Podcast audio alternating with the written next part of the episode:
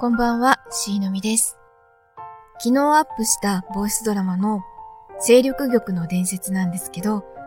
再生回数がすでに84回になっていてびっくりしてます。ボイスドラマ自体はもちろん仕事でもしていたことがありますし、プロダクションを辞めてからもポツポツ機会があったんですけど、自枠では初めての試みでした。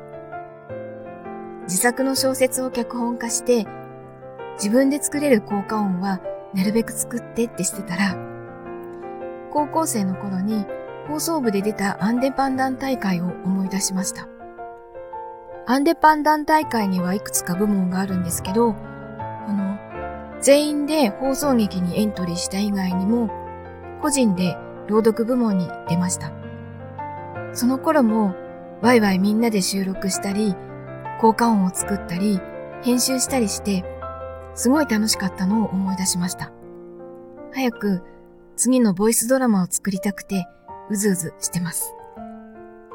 勢力玉の伝説の続きは、まだプロットすら書けていないので、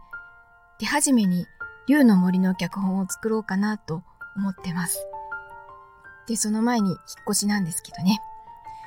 えー、この土日もまたちょっとバタバタするんですけど、頑張りたいと思います。それではこの後は A ビジョンプラスの Kindle 本の CM を流しますのでお聞きください。それとこれと何の関係があるんだよ？もういい知らないもう俺たち終わりかな？オンラインコミュニティ A ビジョンプラスからの Kindle 僕たち夫婦はうまくいっているはず。4月28日に発売。3日間無料のダウンロード期間をお見逃しなく。あなたは妻の本心を理解していますか？